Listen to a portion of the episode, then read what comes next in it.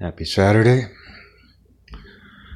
What's on my mind tonight is just how new it is that you can see yourself on video. Thinking back to when I was a kid, it was so novel and rare to actually see video of yourself. You know, people started to get camcorders, video cameras, that kind of thing. It started to happen.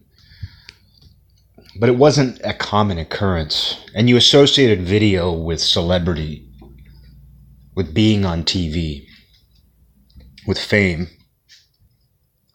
And a good example of how novel it was was you would go to stores like the one that I would always go to was Fred Meyer. Just kind of a, a general store that had everything. They would have an electronics section. And at the entrance to the electronics section of the store, they would have a bunch of video monitors facing the people walking by. And all those video monitors were connected to camcorders. And so they would display you. You'd walk by and video cameras were picking you up and you would see it displayed on the screen. And seriously, like every time you went to one of those stores, you'd see people going up to those, and I probably did it too. You, they'd go up to the monitor, and they'd see, you'd see yourself on the on the TV, and people would start dancing. They'd do goofy stuff they do it to kind of test to see if it would pick it up almost. Like they were seeing if the, the camera picked up them doing a goofy pose. They were seeing themselves move around in real time. And it was exciting. You're like that's me.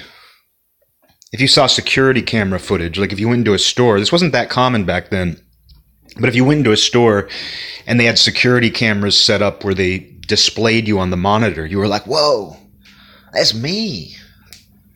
It was very novel. And now people don't react to that stuff as much. I think seeing yourself on a video, on a recording, will always be a novelty to some degree. Hopefully. but the idea of, of it being something that completely distracts you and it's exciting and new, that's pretty much over. Like a lot of stores that I go to, you'll see the security monitor. I still feel something when I see that. For example, one of the grocery stores I go to all the time, multiple times a week, they have a giant screen overhead when you walk into the store, and so you see yourself walking in. And what's funny about it is there's always something criminal about it. I'm just going in to do my shopping, but I always look at it through the lens of like, oh, if you were to just take that footage of me walking in the store and and you were to recontextualize it as a man came in the store today carrying a handgun, you know, it, it would immediately look ominous.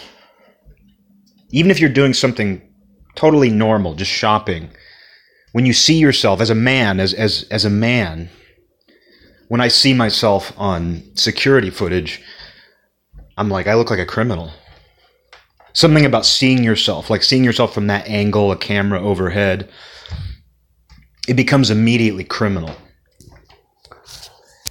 And my joke for years, I don't even know if it's a joke, is just that I would love to have all of the footage that's been taken of me entering stores just compiled. I feel like we should have access to that. If they're going to film us, if they're going to record us, they should give us access. You should be able to log into the cloud they should let you log into the cloud where you can see the. But it's not much of a novelty anymore, and you know that's because camcorders became relatively normal. Because you'd do that, you know, you'd see video of yourself from parties and things like that. You know, my family had some. I think we still have them. They're mine now. Uh, footage of just birthday parties and things like that. Get-togethers. Oh, relatives are in town. Somebody recorded it and you'd watch it. You'd sit around and you'd watch it. It was funny. The family would gather around, or you'd have people over, and you're like, "We're gonna we're gonna show you footage from Eric's birthday last year." After dinner, you'd be eating dessert. You'd all gather around the couch, and be like, "We're gonna watch footage of Eric's birthday last year." But it was incredible. It was like we're watching our family on TV. But even then, I noticed, as a kid, I noticed like I hated the way I looked and sounded. Because it was different than how I sound to me. And I still hate that. I mean, everybody does. If you like the sound of your voice too much, and obviously, I, you know, doing all these fucking episodes, you probably think I love my voice. Truth is, it's one of the most painful things you can ever hear. One of the most painful things you can ever hear is the sound of your own voice. And I don't even hate my own voice. I don't even hate it. But it's still, it's grating. But uh, at some point, though, that became relatively normal. Now it's pretty common to have video yourself. Everybody has a camera. From the time you're a kid now, you can be taking video yourself. One of the main ways that young people communicate, not just young people, but especially young people, is by taking video of themselves and putting it online, making it publicly available. Part of the, I don't know if you'd call it the individuation process, part of you know your development now in today's world involves constantly seeing footage of yourself, constantly seeing photos. Because I mean, everything I'm saying right now applies to photographs too, of course. You know, there was a point in time where the average human being only ever saw themselves in the mirror, only ever saw themselves in reflections.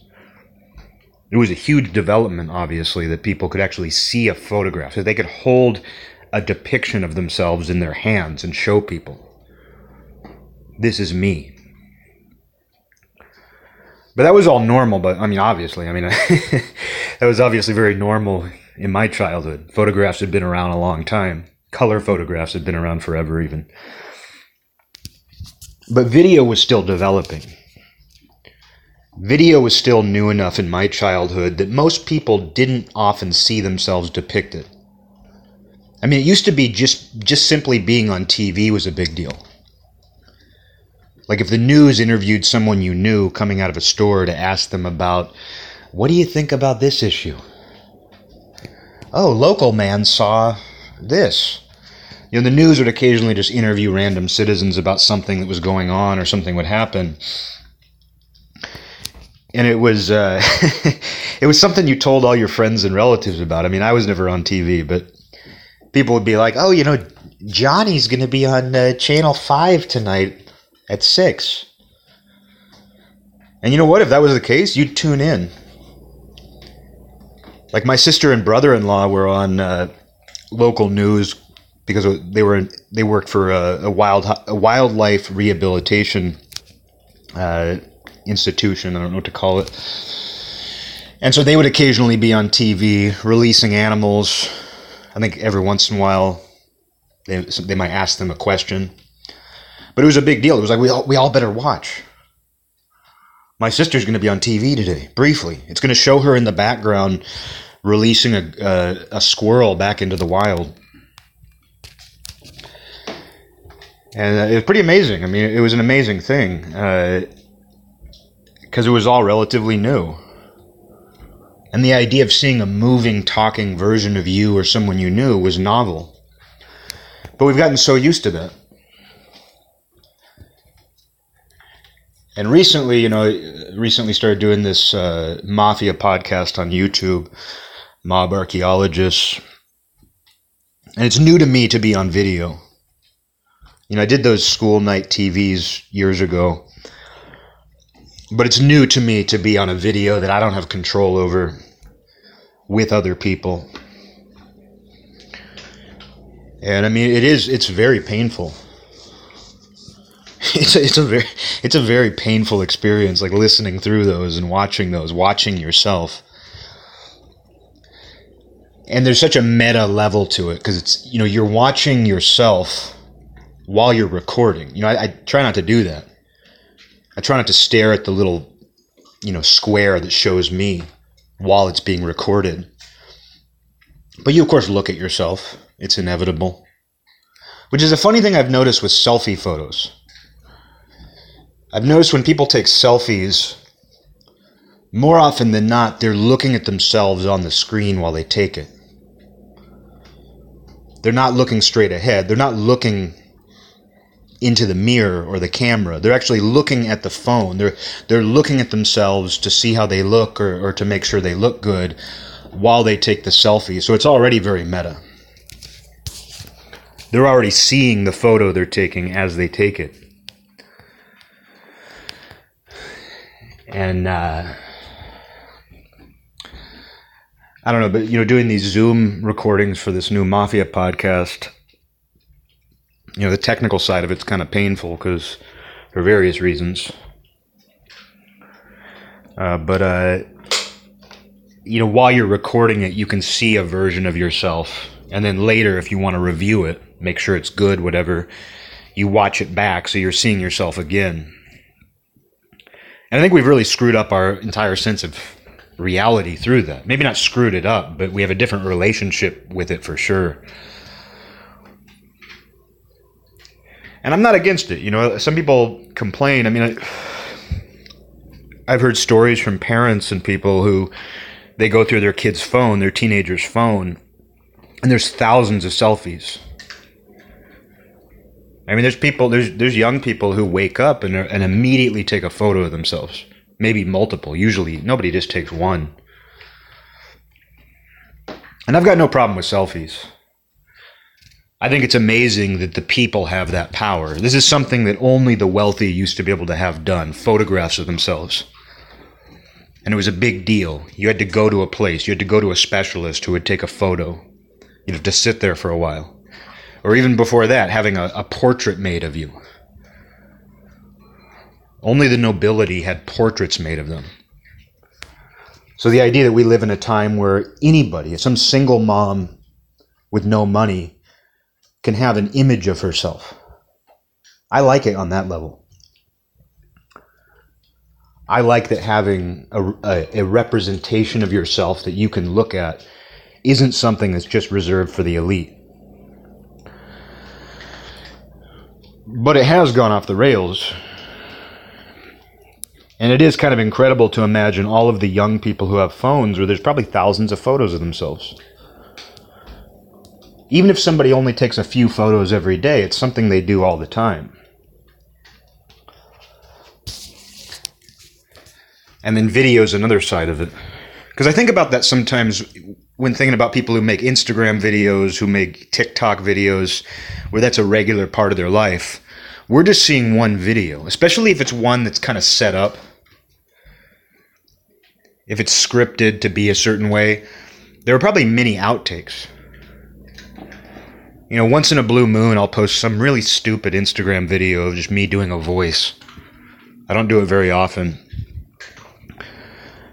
But sometimes it takes me like two or three times. Usually it's once. But when I was doing more of those in the past, every once in a while I would come up with an idea that I thought was funny or stupid or both.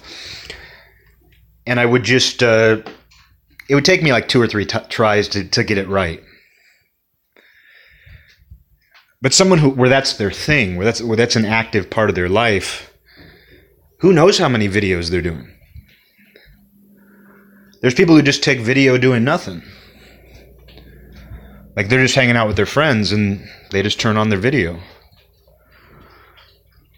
So this is a regular part of people's lives. It's it's a lot of life now involves watching yourself do things you just did. We're hearing our own voice to a degree that we never did before you know, maybe when tape recorders got big, I mean, there were tape recordings of me when I was a little kid just talking into it. I should have known I'd just end up doing this all the time because I was fascinated with tape recorders. Just a little Walkman tape recorder. But that said, you know, it wasn't very convenient. You know, it wasn't something you could just do anywhere, everywhere. You had to have blank tapes and now that you just have an endless amount of storage, you can do what I do, which is just talk to your fucking self all the time. Make video yourself.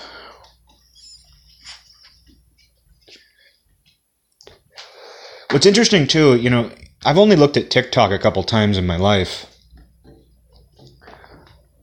Only one time have I actually just scrolled through. I don't have an account, but I went to the website and I just started scrolling.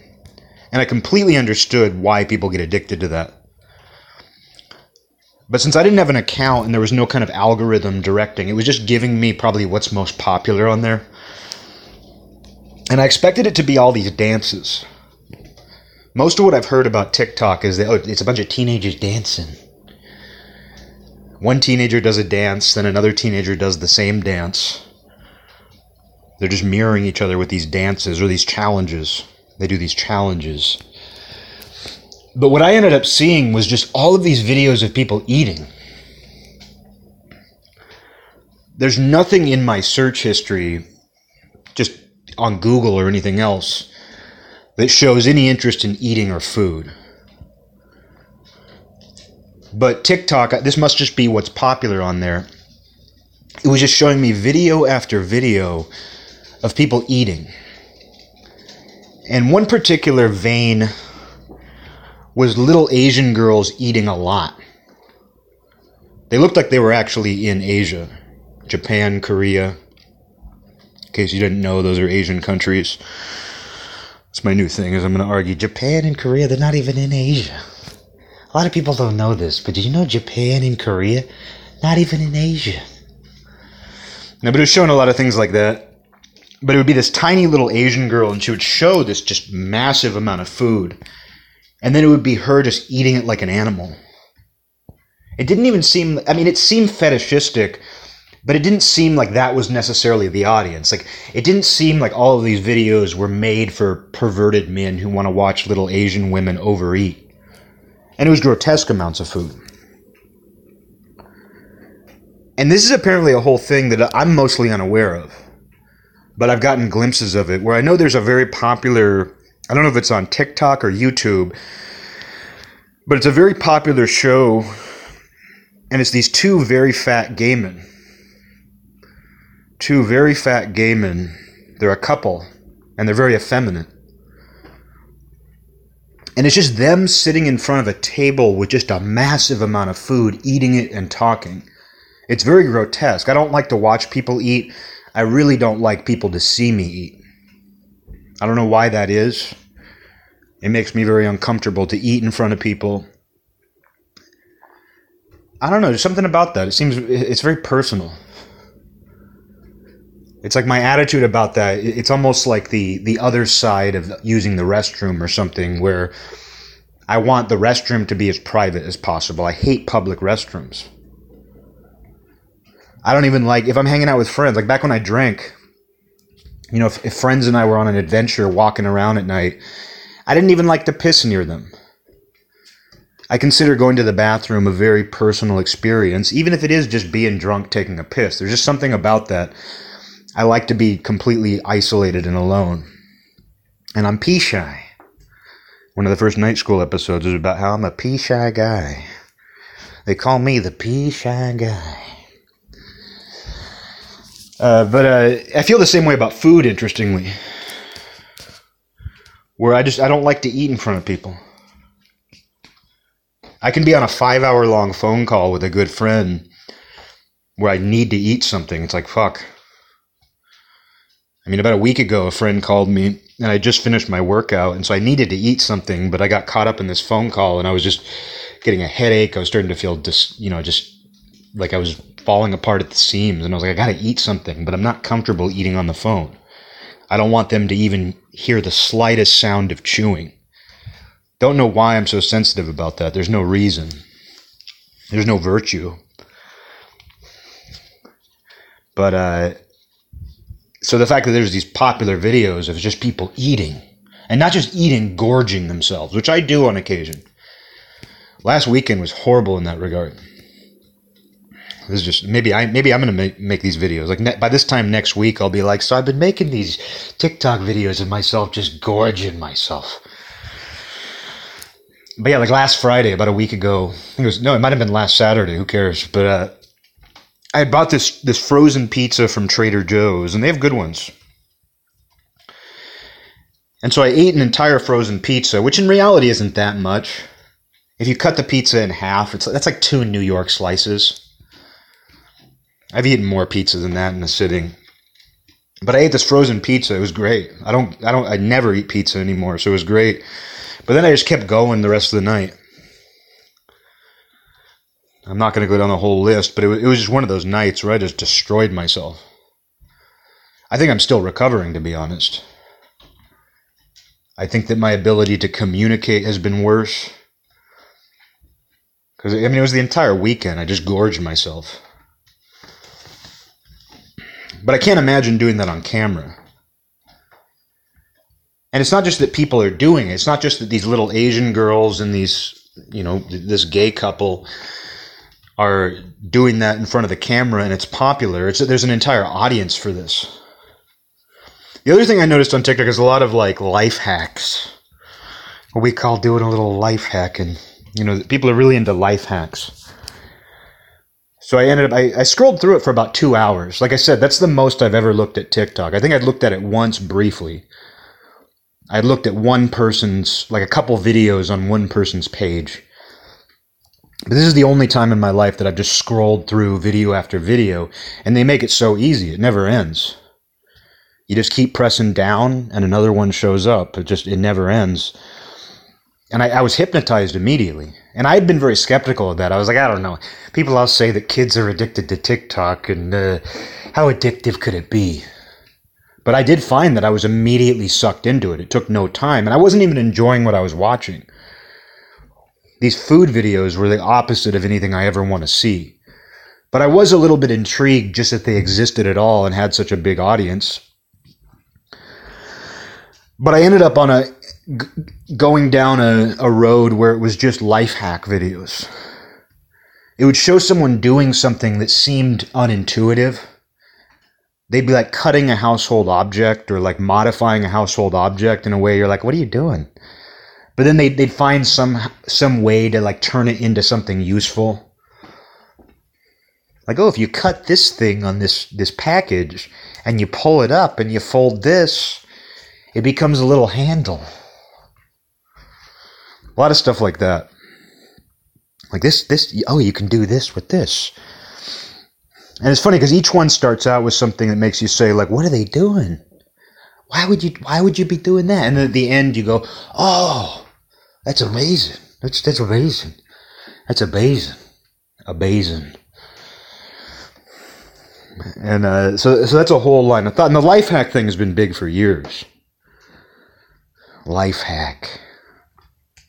They're usually not something that. What's funny is that whole that whole genre of life hacks. At one point, it was stuff that was genuinely useful, but it's it's turned into something where like modifying or changing anything. This fits into this. Oh, you know, if you take this object and you turn it upside down, and then you take this package and then you like you cut this part of it, it fits inside of it, and you can keep your combs in there oh, if you modify this regular household object and find a box that it perfectly fits into, you can keep your combs in there. A lot, a lot of it's just like very strange stuff at this point. I wouldn't call it. I wouldn't say they make your life any better. It's just kind of like, oh, you can do that. I imagine that cake thing a couple years ago started out on there. I don't know where that came from, but a couple years ago, these very skilled cake designers were able to make lifelike looking cakes. Like they would make an object that would look very lifelike, and you would see the video and be like, "Oh, that's a hair dryer." And then they'd put a knife to it, and it was a cake. They were able to make these very lifelike cakes that looked like real objects And I've noticed that the formula for a lot of these types of videos is like, you're confused. Bet you don't know what this is going to be. And at the end, you're like, oh my God. I haven't seen any of the, the teenage ones. Like, I. I was scrolling through expecting to see more of these political ones where people are, you know, virtue signaling. I was expecting to see more of these teenage dances. Didn't end up seeing any of those. It was just people eating insane amounts of food. Like there was one where a guy, you know, he was like a, he, he looked like just an average Indian dude. You know, he, he wasn't, he was in shape, in shape. But he had these videos that I ended up seeing that were like, he would have this massive tray of lasagna. There was one where just like this massive, thick tray of lasagna just sitting in front of him and they're all they're all filmed from this perspective where you know the camera's right in front of the food and it doesn't even look like a normal table it's like it, it looks like uh it looks like the food is just like right under their chin. I don't know how they do this. I don't know if they're sitting on the ground or what they're doing. But it's not like a normal person sitting sitting at a table in front of food. It's like the food is the, the tray of food or the plate of food is like inches away from their face. And so they have to like bring their hand up and, and it's messy. Like this guy eating the lasagna it was like getting all over his face and i think that was part of the appeal i mean this might bleed into that whole like asmr trend where people like to hear the sounds but uh i mean it was it was disgusting it was messy it's just people stuffing their faces and the food's like an inch away from their face. Like this guy was eating lasagna and it was just like sauce was getting smeared on his face. It was like falling back into the tray. It was truly grotesque. And I did have a moment where I was like, this is what people are consuming. And, and you know, I'm not the target audience because I'm very sensitive about watching people eat and them seeing me eat. I, I, I really don't even like to talk about eating. I don't even like to talk about food. And I'm the weird one, I know that. But I think it's equally weird to want to see this up close graphic image of an Indian guy just shoveling a tray of lasagna, and they eat the whole thing. They eat the entire tray in front of you in a really short amount of time. Like if I'm really stoned and I have, you know, plenty of food in front of me, like I live that way sometimes. But the idea of just doing that on its own and doing it performatively, it's it's truly the last thing I would ever want to do or want to see for that matter. But for just a minute on this one night, I was kind of intrigued by it because I was just like, I didn't know that this was so popular. I didn't know that watching people eat was so popular. And this one with the gay couple who are just very, they're very heavy. And they order takeout and they get like one of everything and it's just like spread out in front of them and they're just stuffing their faces and like reaching over each other. It, it's truly disgusting. And from what I saw, the, their commentary wasn't even funny or anything, at least to me. It, it came across as. I mean, maybe this is a, a decadence thing. I mean, it's obviously a decadence thing, but it does come across like the end of civilization or something. You know, there's a, a million things that are the end of civilization. But it does come across like one of those things where if you heard about this in retrospect, we were like, oh, yeah, near the end of the American Empire or the Western Empire, people were just watching videos of little Asian girls and fat gay people stuffing their faces. They would have an entire spread of food in front of them, just stuffing themselves, getting it all over their faces. You'd see them with noodles. Like I saw this Asian girl with noodles it's a big, I don't even know what it was. It was a big thing of noodles. And she was like slurping the noodles up. And I was just like, wow. You know, I'm sure someone gets some sort of fetishistic thrill out of this, but that's not the entire audience. The entire audience is more general. But I could see where there's something hypnotizing about it. And I think that's what a lot of this is. You know, you hear people say that, that this stuff is hypnotizing. But I did find that my brain shut down. My brain doesn't normally shut down very often. I could use more of it, but my brain kind of shut down, and I was just each new video. I was like, "What's this? What is he gonna do? What is that?" And so you do get hypnotized by it. But I mean, this this is how quickly things escalate. You know, going back to what I was saying a minute ago, how when I was growing up, it was it was rare. It was, it was an exception that you ever got to see yourself on videotape. And in many ways, it was an out of body experience. I mean, that's kind of what that was. Like, even as a kid watching footage of a birthday party, bunch of little kids sitting around at a table waiting for their cupcake, you would, uh, you, you would, uh, you're, you're having an out of body experience. Like you're seeing yourself talk and move around, and especially as a kid, because you're not particularly self conscious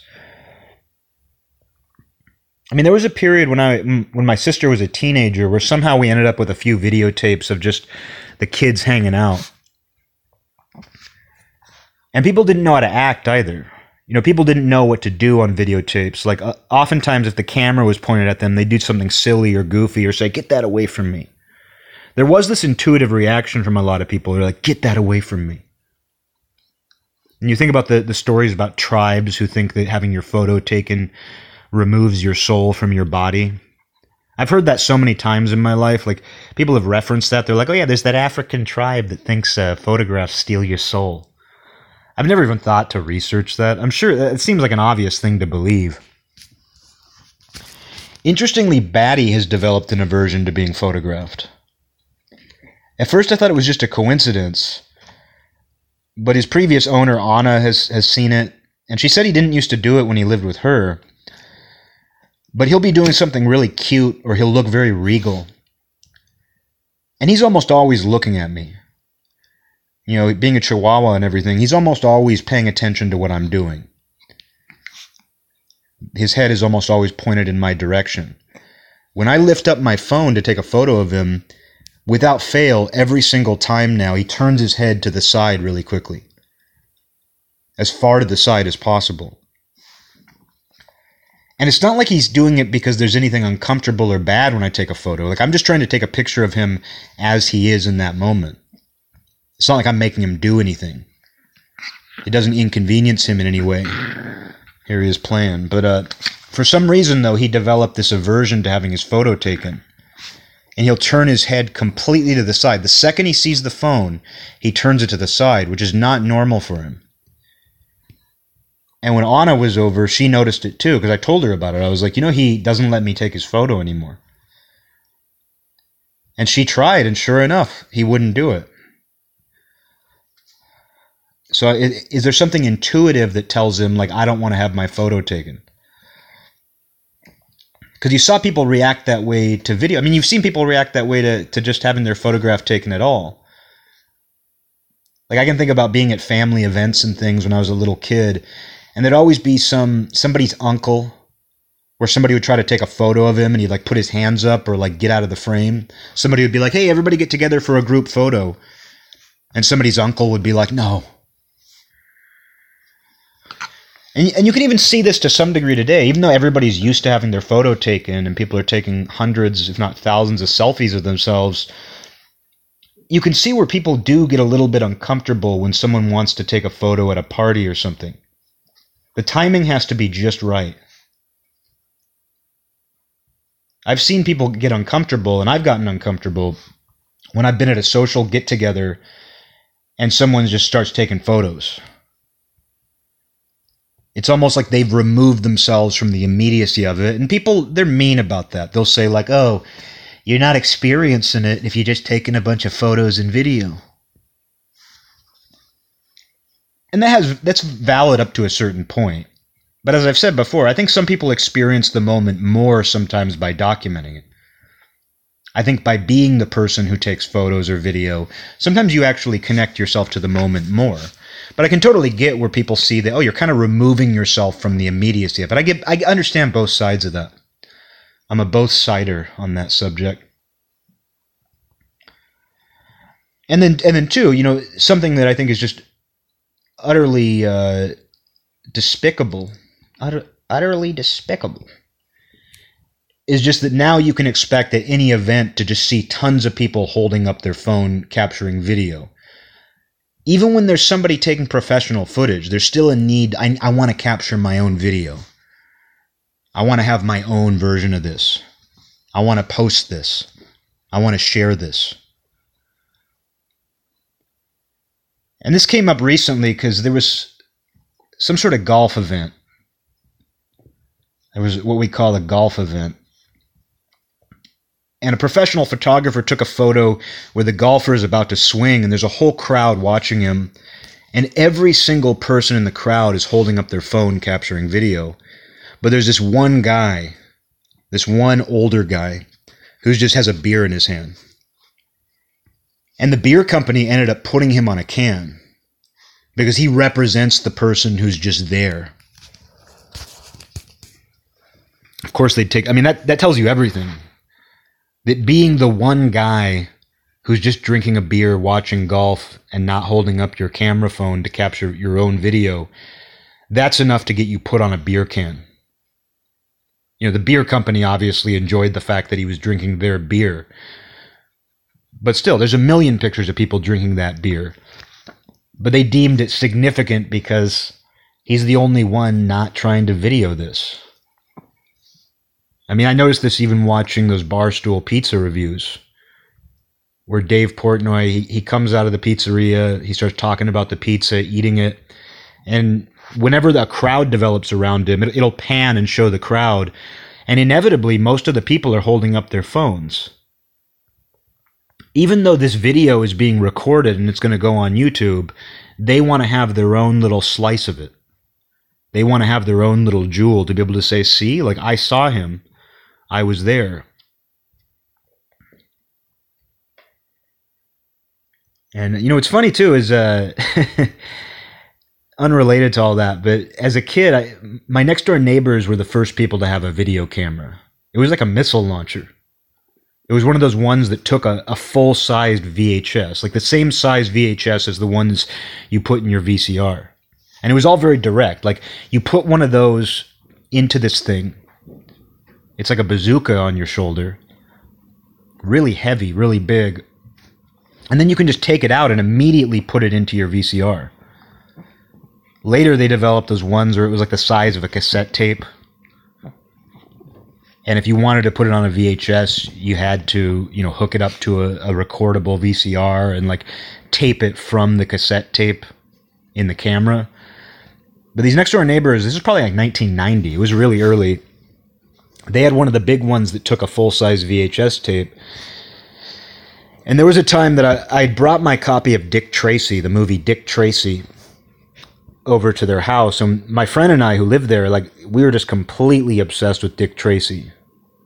I don't know what it was, but that movie really spoke to us. Probably the first time, yeah, I mean, thinking about my interest in the mafia and everything, I wouldn't say it started then, but that was my introduction to the idea of gangsters. Even though it was cartoony and stylized, that was probably my introduction to the idea of gangsters. But uh, what's what's funny is I brought my copy of Dick Tracy over, and we were kind of watching it, and then his they didn't have a copy. The neighbors didn't have their own copy, so his dad got out his video camera. He knelt down in front of the screen and just sat there on one knee with this, you know, video camera bazooka on his shoulder, just taping the entire movie. And you know the audio was going to be shitty, you know the visual was going to be shitty, but it was a way of getting the movie for free. And my friend and I lost interest. Like we'd seen the movie a million times. Because when you're a kid that age, you just put a movie on, you start watching it, and then you get excited and start playing, you start acting it out. You don't finish very many movies at that age. So we ended up like we were probably pretending we were Dick Tracy around the house. And I remember like passing through the, the room with the TV, and it was a big screen TV, which is really funny. Because this family, like, they were blue collar people who had made a lot of money. Like, my friend's dad dropped out of high school, but he had done very well for himself in construction. And obviously, they could afford a, a bazooka video, ca- video camera before anybody else. They had a big screen TV, but they didn't have a copy of Dick Tracy. So it's funny to me that like the cheapness of that or the convenience of that of being like we can afford all this other stuff, but uh, we're just gonna make a really shitty bootleg copy of Dick Tracy that you probably can't even hear right. Can't even hear it right. I'm just gonna kneel down in front of the TV and just tape this. Dick Tracy's funny. I don't want to talk too much about Dick Tracy here but I never really thought about the fact that his that might not be his name. Because Dick is short for detective. So it might be calling him Detective Tracy, Dick Tracy. My entire life up until this moment, I just thought his name was Dick, like Richard Tracy. Oh, wait, if it isn't old Richard Tracy. I would assume his name was Dick Tracy. His first name's Dick. Thinking about it now, I'm like, that was probably just short for detective. You know, that's a, that's an old term. Calling a detective a dick is obviously an old term. I mean, just the word dick in general. I mean, the word dick was just completely hijacked by genitalia. You know, you didn't. You know, it wasn't that. Uh, it wasn't that r- rare to meet like baby boomer aged people, but with the name Dick. Like my family had a close family friend. My family had a family friend, but his name was Richard, and he went by Dick. Still goes by Dick, as far as I know. But it's funny because like you could go by that then. Like I'm not sure when the word dick became associated with with penis,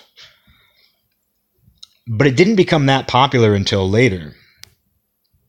And now you'll never find a young kid named Dick.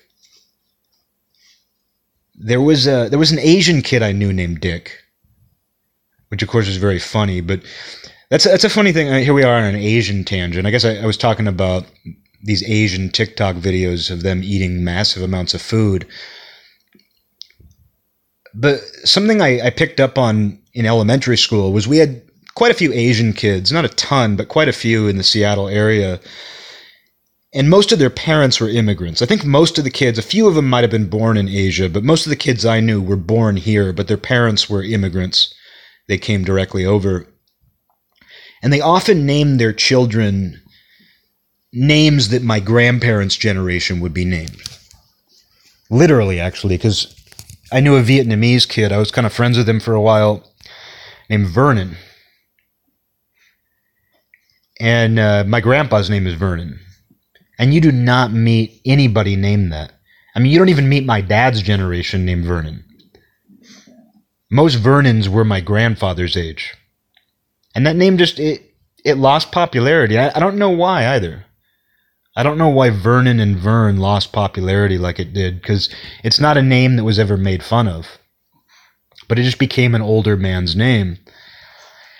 And what's funny is uh, my redneck friend even picked up on that.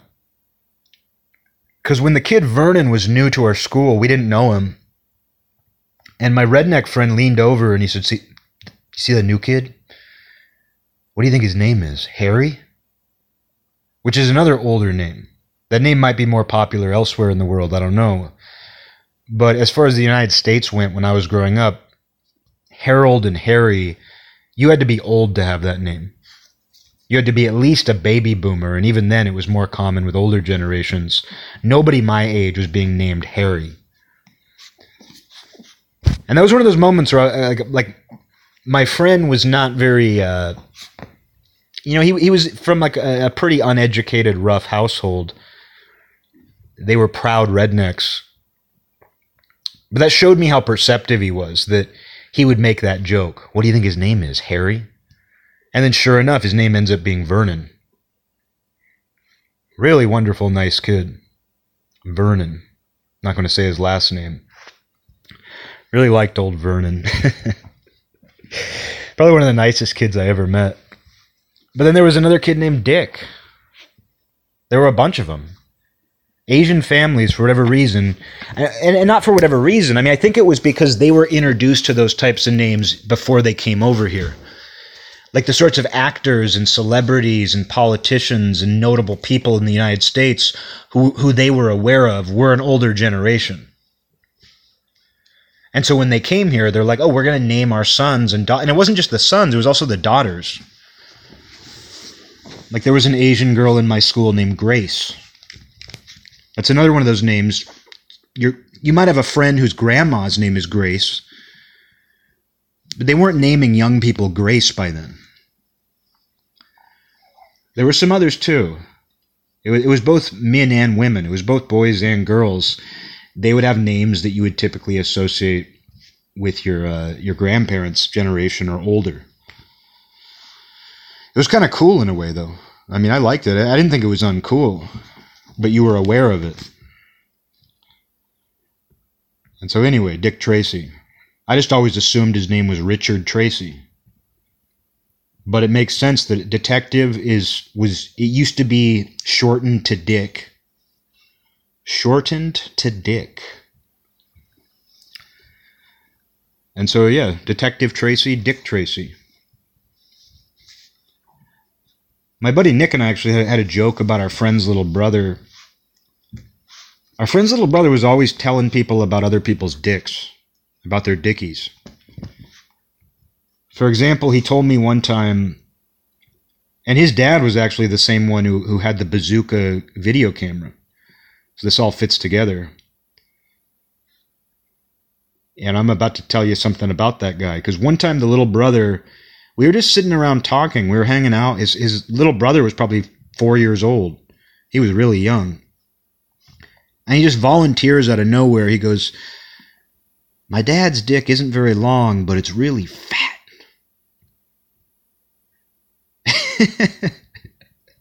I never forgot that. we were just talking. We, we might have been talking about dicks. I don't know. I don't think we were. We never talked about our own dicks. We never talked about our dad's dicks. If you ever saw that. But my friend's little brother, just out of nowhere, was just like, "My dad's dick isn't very long, but it's really fat, really fat." And so I'm just imagining, like, what kind of dick does this guy's dad have? It's not very long, but it's really fat. It's just such personal information. That's what they call a dad dick. I feel like I've even heard that. A dad dick. It's not very long, but it's really fat. Jesus. But the same kid, he told me another time, uh, he had this cousin who would always come visit. And this kid was amazing. I loved the cousin. He was like a celebrity when he came to town. But one time the little brother said, he's like, I'm not going to say the guy's. Let's let's say the cousin's name was Jason. He had a very similar name. The little brother was. He's like, hey, oh yeah. When we were changing, I saw Jason's dick, and it's tiny. And you know what? What's funny is he, he wasn't even. That made it sound like it was more uh, insulting than it was. He was much more just telling it how it was. He was like, I saw his dick. It was really tiny. This is a four year old kid, but he's checking out everyone's dicks. And so I was talking to my friend Nick about that, and there were other times too. This this kid was obsessed with people's dicks. And I was talking to my buddy Nick, and Nick was like, he's a dick dick. Meaning he's a dick detective. He's investigating other people's dicks. He's a dick dick. Dick Tracy, Dick Dick. Another side, I didn't even think about this connection, but the other thing now, too, is the amount of footage people have of their own genitals and things like that. I mean, I've never sent a, a dicky pic to a single human being. Never.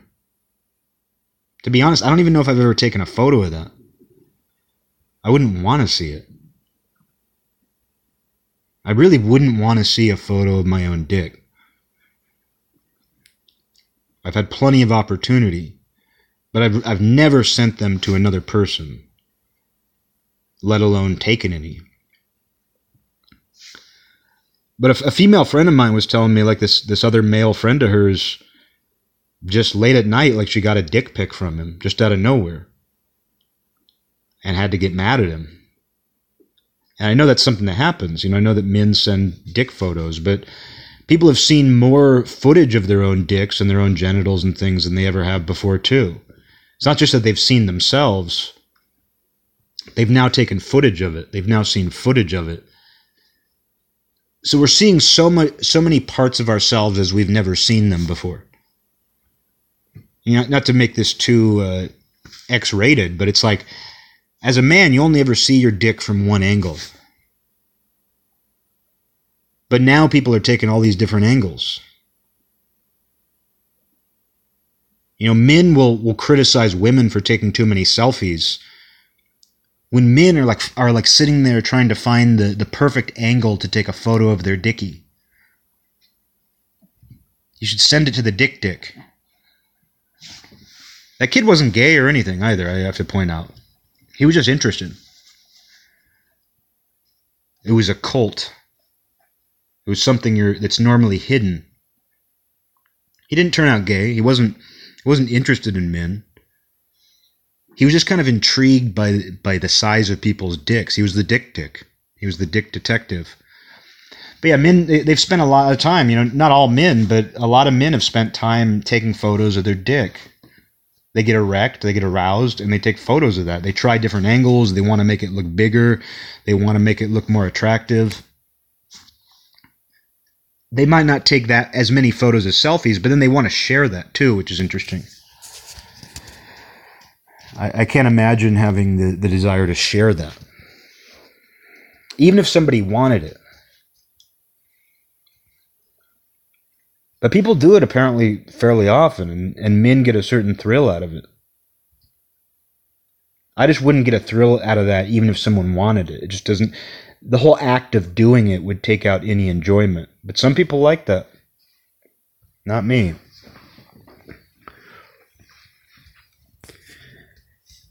But that's a strange thing. You know, it's it's as these things have become more normal and accessible, we do them to excess.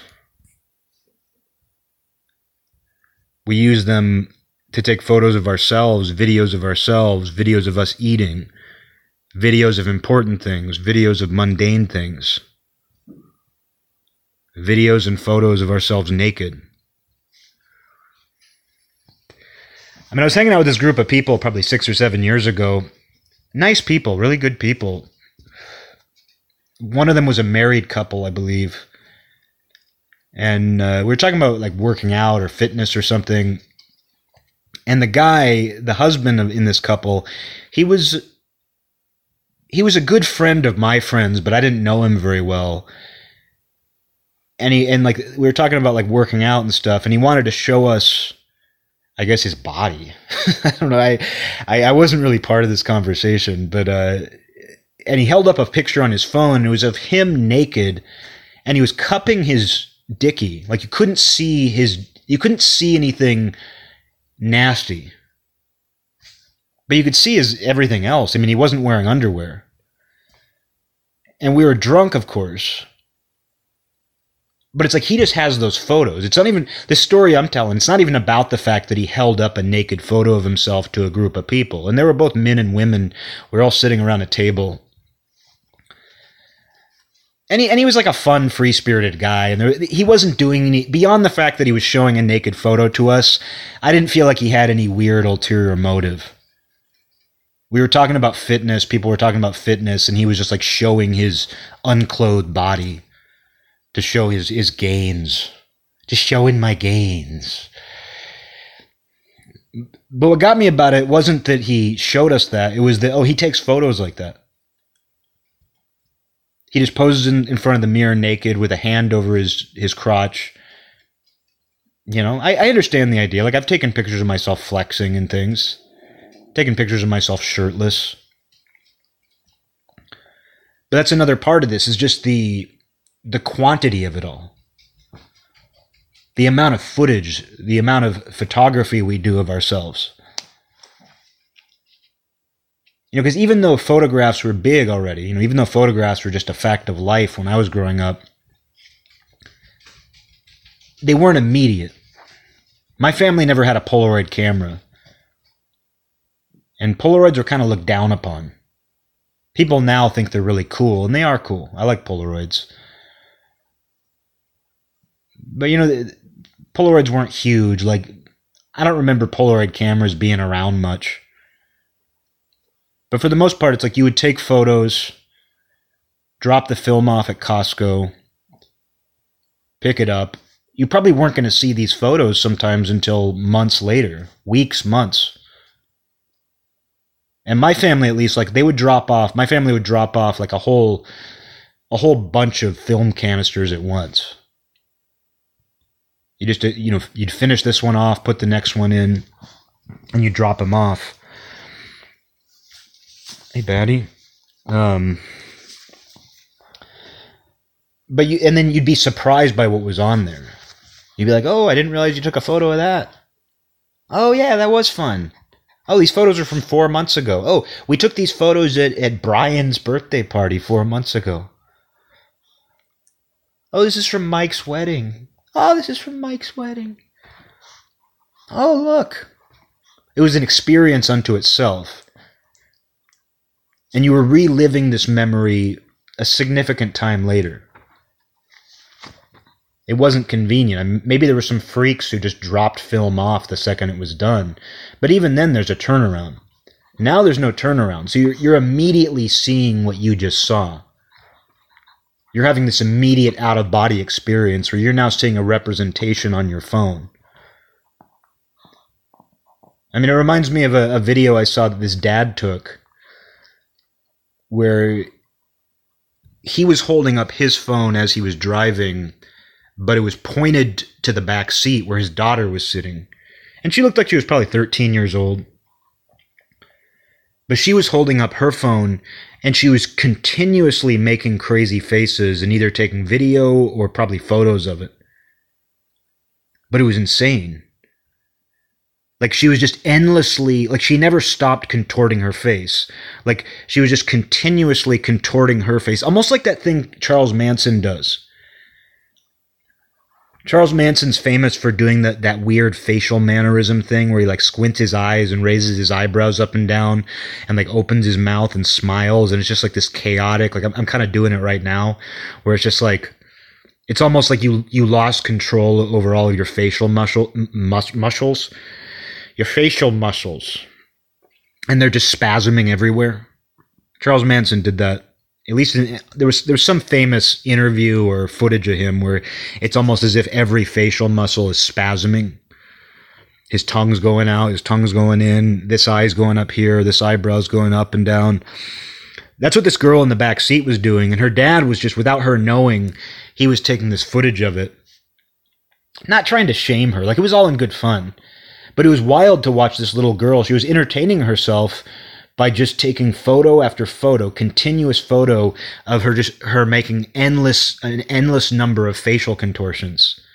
And you know what? That's that's totally cool. You know, why not? Like if that's what, if a kid has a phone, why not do that? Like I used to go in the bathroom mirror and make all kinds of faces. And those are the days when they used to warn you that if you did things like pulling your eyelids down, it would stay like that forever. That was a big urban legend that I heard all the time, and I even heard scientific explanations for it. People believed it. Because it's always disgusting when you pull your eyelids down and you can see the red. You're not supposed to do that. But you do if you did that to somebody, like like I did that to my sister one time, and she goes, "You know, if you do that enough, it'll stay like that forever." And then another time I was doing it, and that I mean, this came up all the time. And then you start telling other people that if a kid does that to you, you say, you know, if you do that, it'll stay that way forever. But one time, a family friend was over. This much older dude. He was like nine years older than me, and uh, he was like like an older brother or something to me. We were very close with this family. But I did that, and I think my sister or somebody said, "Oh, you know, if you do that long enough, it'll stay like that forever." And then Owen, which is his, was his name, Owen, said, "Yeah, that's true." He goes, "How it works is like oxygen gets into the pockets in your lower eyelid." And uh, like the oxygen stays there, and like your eye, uh, he had some. It was I wouldn't be able to remember exactly what it was, but he made it sound very convincing. It was like something about oxygen getting in there and like making a pocket. And so I believed it. A lot of people believed it. And to make it worse, one time I was at the mall and I saw this family approaching, and the son had eyes like that. He was about my age, too. And he had eyes like that, where it was like there was something wrong with his eyes, where the bottom eyelid drooped down and you could see some of the red almost. It wasn't meant to look that way. I doubt it was exactly the way it looks when you pull your eyelids down, but it was enough that it startled me. And I was like, that that's that's one of them that confirmed the urban legend to me. I was like, I bet that's what happened to that kid. I bet that kid I saw at the mall had pulled his eyelids down for too long and it stayed that way. People still believe things like that though.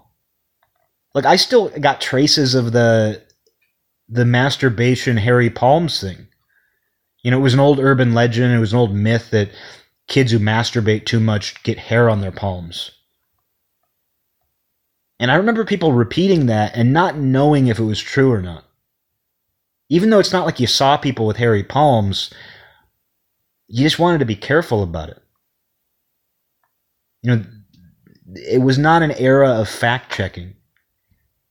You just heard things and believed it, but the eye thing was part of that. Point being, like I used to look in the mirror and I'd pull my eyelids down I learned how to like move my nose to the side, and you know, I just learned how to do all kinds of gruesome things to my face. So seeing this this footage of a little girl, a teenage girl in the back seat of her dad's car, just doing that endlessly into her phone and taking photos of it, somebody could look at that cynically and be like, "Oh, these kids, they just they can't keep their face out of their phone." Because there was something horrifying about it. On an objective level, there was something kind of horrifying about seeing this girl just make endless faces in front of her phone. But it's just a newer version of what kids have always done. I'd rather kids do that, to be honest, than take glamour photos. You know, I think that I think a girl making all kinds of mutant faces for her phone is healthier than just trying to find the right pose to look beautiful and taking thousands of photos like that. It's crazy though. There was there's a guy who he was a former mafia associate whose father was killed and he now does interviews. I, am familiar with his, who his father is, and I've seen the son in interviews, and he's, he's probably in his 50s. He's got gray hair, very, very tan. But I looked at his Instagram, Bill Cutolo Jr., C C U T O L O, I think. Cutolo, yeah, I think that's right. But Bill Cutolo Jr., and his Instagram is the same selfie every day. He takes a selfie from the same exact angle doing the same exact thing. And it's always him with a huge smile with a cigar in his teeth. And he's doing this fist thing where he's holding his fist up near the camera. And he takes a photo like that every day. And if you look at his Instagram page, it's insane. Like when you see all the photos at once, because it's just, it's him in different clothes in different locations with a cigar between his teeth, the same smile, and a fist. I'm not saying it like it's a bad thing. I'm not criticizing this guy. I'm just saying it kind of blows your mind that this guy's thing is every single day. You could make an animation of this and it would look like just the same guy making the same pose every day and it would probably just look like the clothes are swapping really really fast and the location is swapping really fast but that's kind of part of this like even older people are doing this even some rough guy some guy from a rough mafia background whose father got killed his thing now is to take a selfie every day in the same exact pose with a cigar in his mouth. You know, it's not just teenagers who do that. And like I said, I don't, I don't think it's a bad thing. I think it's great that we have the, we've actually seized the, the means of production. That used to be something that cost a lot of money. It was a big deal to have a photo of yourself. You might only have one photo of yourself ever taken. But now it's something that's so readily available that it's built into a lot of people's routines. It's a mirror. You know, there are a lot of young women I know who, even more than like styling them, themselves in the mirror, they'll take a selfie of themselves to make sure they look good. Nothing wrong with that. I don't see how that's any worse than looking in a mirror. It's just that it's recorded. It's it's documented. And so there's this mass documentation that's taking place, where we document ourselves like never before. I'm doing it right now. But we have so many different ways to document our lives. You don't see people freak out about security cameras anymore. I don't even know these days, like if you go into a Fred Meyer electronics section, I don't even know that they have camcorders or camcorders that are hooked up to a closed circuit TV so you can look at yourselves. But that was truly novel at one point in time. And beyond that, like you didn't think it was weird. Like if you were at Fred Meyer and you saw somebody go up to the TV screen where they can see footage of themselves and they did a little jig, something about it made people do a little jig. Like, oh, I'm on TV. Even though you knew it wasn't TV TV even though you knew that they were just trying to sell you a video camera and showing you what you looked like on it, people were still like, whoa, I'm on TV. I'm going to do a little jig. I'm going to mess with it. People get up close to it, they'd make faces. And you'd see people doing that. You'd see adults doing it. You'd see especially kids doing it. But you didn't think they were weird for it. You kind of understood that, oh, yeah, it's weird to see footage of yourself on a screen. Why wouldn't you go do something silly? It's almost like testing it. Like you don't believe that it's truly you until you see it doing these goofy body movements. But you can see how reluctant people are too. Just like Batty turning his head now anytime a camera's on him. I'm, I wonder. It's it's honestly it's made me question what I'm doing probably more deeply than I should. When Batty turns his head away from the camera, I'm like, is this a bad thing? Is it bad that I'm taking photos? I don't think so, but it does make me question it. Like, is there something intuitive that tells us that's bad? Does Batty know? Do these tribes who think that a photograph steals their soul, do they know something we don't know? And and honestly, if one of these tribes who doesn't believe in photographs or believes photographs are evil, if they were to see some of what people are doing with their phone cameras now, dick pics, nudity, facial contortions all day every day, narcissism, thousands of photos of yourself trying to look good. That kind of seems evil in a way. I don't think any doing any one of those things is evil. But it does start to feel like some kind of demonic possession, like this thing possesses you. So I understand why those tribes feel the way they, they feel. Even though they don't know what the logical conclusion is, I understand why they look at it and say, maybe that's not a good thing. That thing steals your soul. Maybe Batty knows something. And that's why he's, he's learned to turn his head. And it's not something that I harass him with either. I don't harass Batty with tons of photos. But I have noticed that since he's lived with me, he doesn't like to be photographed. He doesn't like to look at the camera. So, is there something in us that intuitively says that's not a good idea?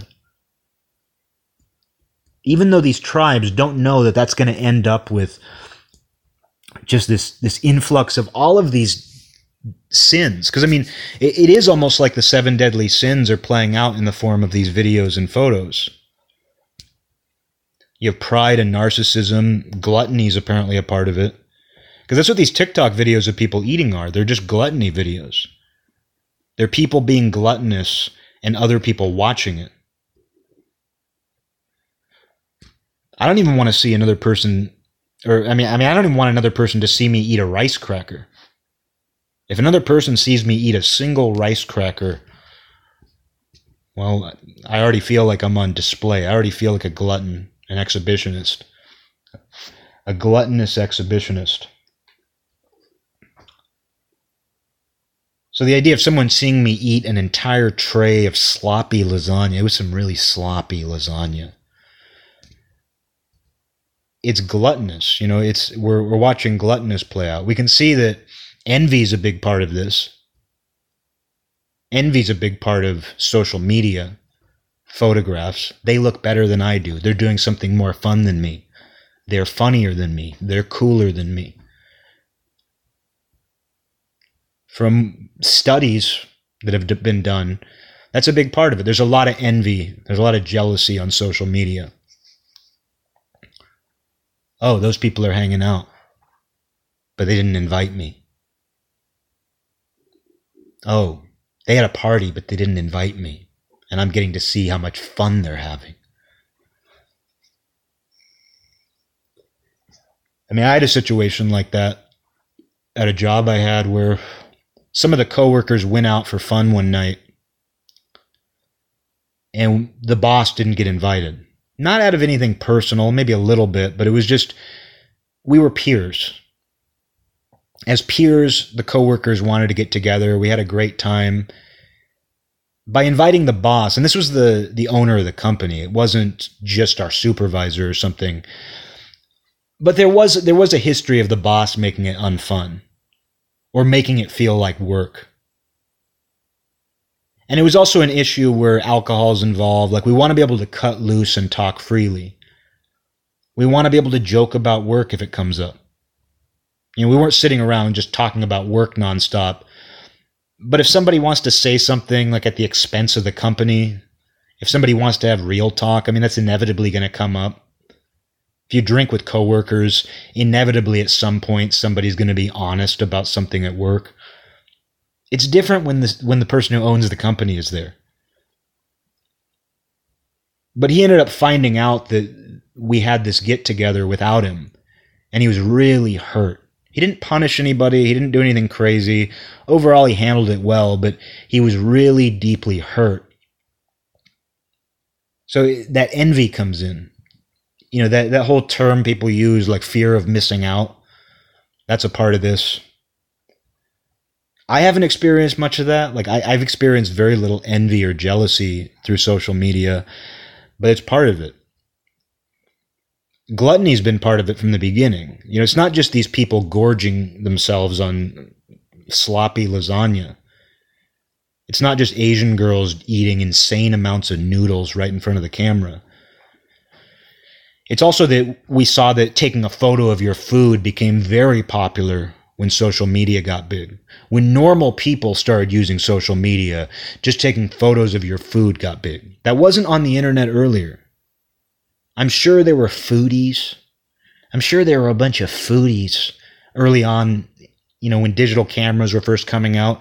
I'm sure there were there were foodie communities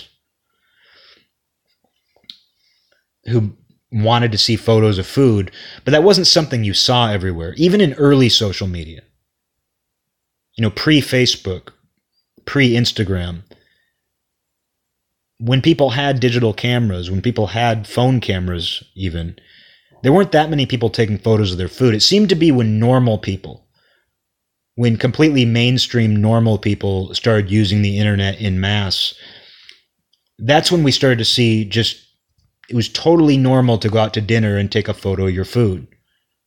Totally normal to cook something and take a photo of it. And people are into that. I'm not criticizing it. Obviously, many people are into that. But that itself is kind of gluttonous in a way. Like, look what I'm about to eat. Look at this. Doesn't that look good? Looks good, doesn't it? But how that mutated now into this TikTok thing of people gorging themselves on their food. It's not just taking a photo of how nice your food looks when it comes to you. It's now just this really unappetizing visual. You know, because what I saw, the food people were eating in these TikTok videos, it was really unappetizing. It was just a huge amount of it. You know, there's a reason why, you know, fancy food, like fancy restaurants, use a very minimal presentation. It's like, oh, the, the steak is isolated over here, and the vegetables are laid down very strategically over here there's a little sprinkling of something, there's a little parsley. It's very decorative, but if you notice, you know, the the fancy presentation of food is usually minimal. And the more food you have, the more food you have in one place, usually the more it starts to look like a trough. And these TikTok videos, they looked like they were eating from troughs. Like I said, it was an entire tray of something like casseroles, some of the worst stuff you could ever imagine someone eating. I hate to even talk about it. Like somebody with a, just a massive trough with like a casserole in it. The definition of gluttony. I, I didn't mean to turn this into like going down all of the, the seven deadly sins and how they manifest through people's cameras and through social media. But I mean, wrath is big. You know, you can see how wrathful people are totally wrathful. I don't even remember what the other seven deadly sins are, so I'm not going to finish it. But we can see all of these are a part of it. And pride's a big one, but it's all of them. And it's it's sort of as above, so below, where those things manifest among humans no matter what we're doing. Put a bunch of humans in a room without any phone or device, and the seven deadly sins will come about one way or another. So, of course, when you put the human into the device, when a human starts inhabiting a device, of course, those things are going to happen there too. They happen everywhere.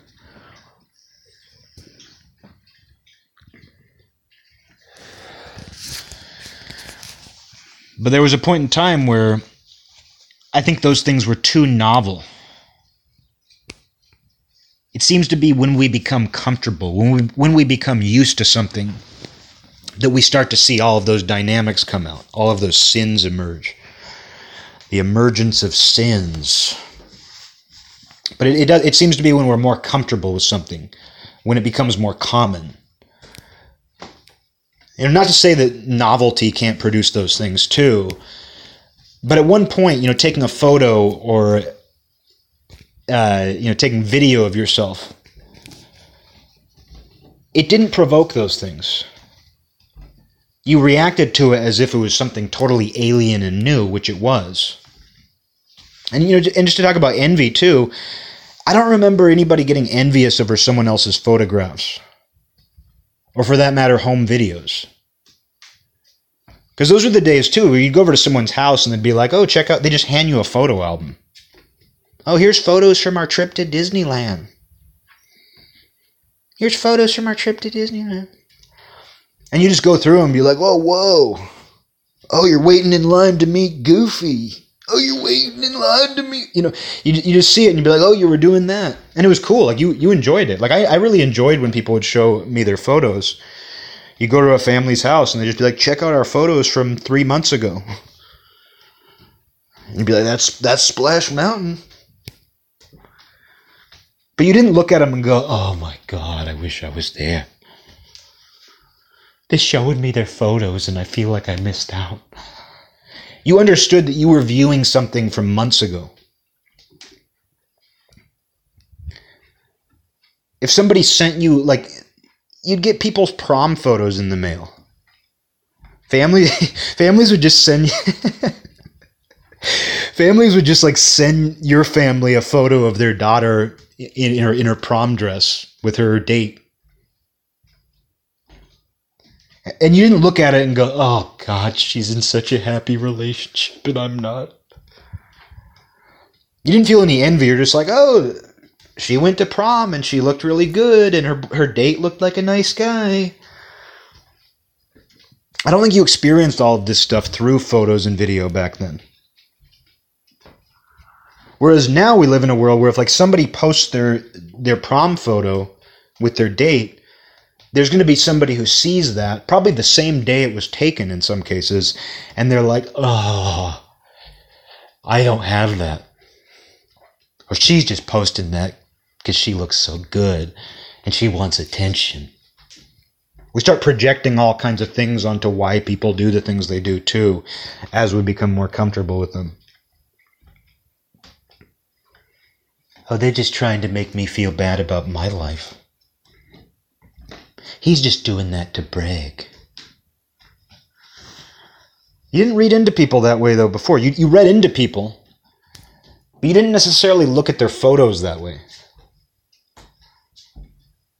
Because functionally, it's not different.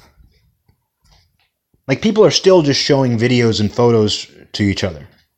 That's not a new development. The new development is that you can you can put those into someone's brain immediately while they're at home, while they're doing anything.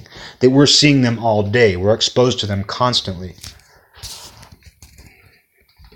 It's the exposure and the comfort we all have, the amount of it.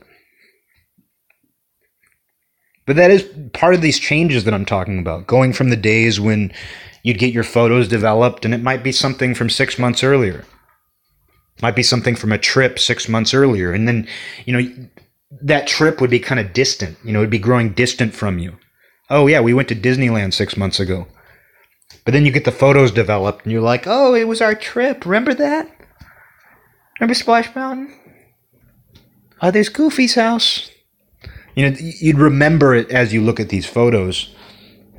Same with video. It's like, oh, there, here's here's some footage of our birthday party. Oh, we videotaped your football game.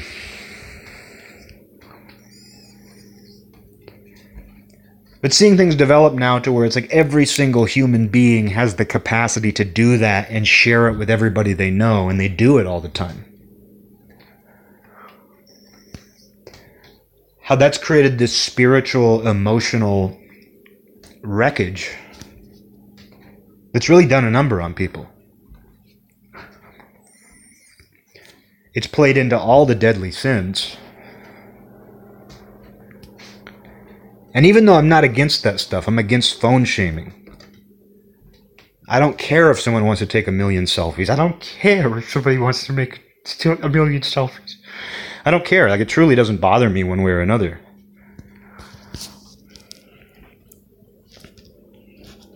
I mean, I ran into my friend's boyfriend a few years ago, her husband now, but uh, I ran into him. I was jogging, I was running, and it was rainy out, and I he was walking, and he was like, "Hey."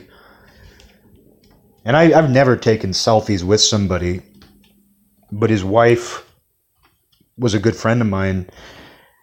And I was like, we, we should really take a selfie because she was at work or something. And I was like, we should really take a selfie and send it to her. Just because she would understand the absurdity of that.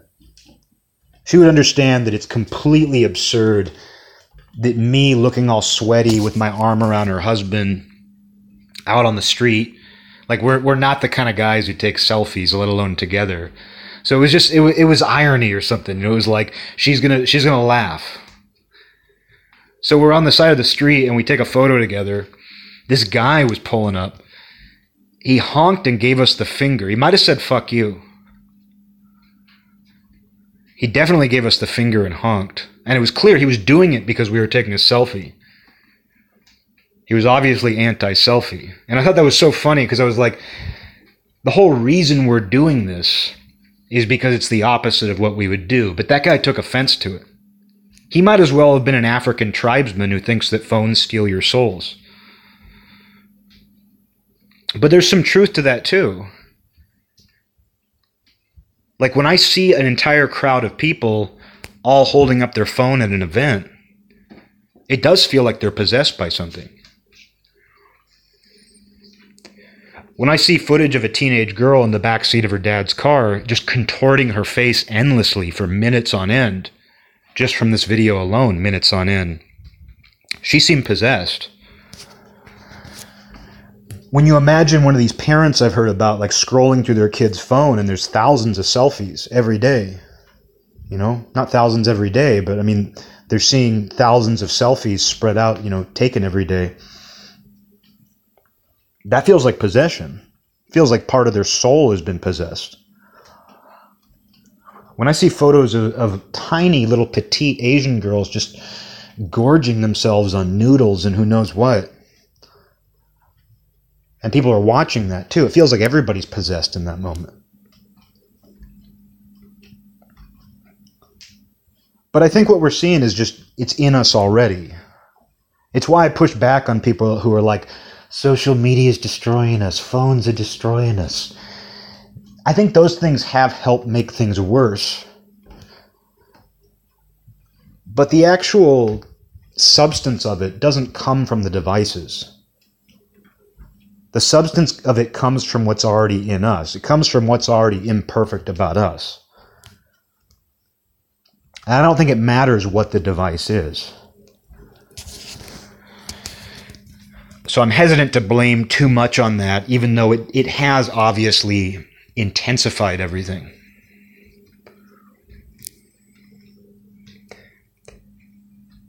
So as much as I, I, push back against the people who push back on phones and cameras and all that, there is a part of me deep down that intuitively thinks this stuff does kind of steal your soul. But then again, what doesn't steal your soul? at this point, I'm willing to believe anything does.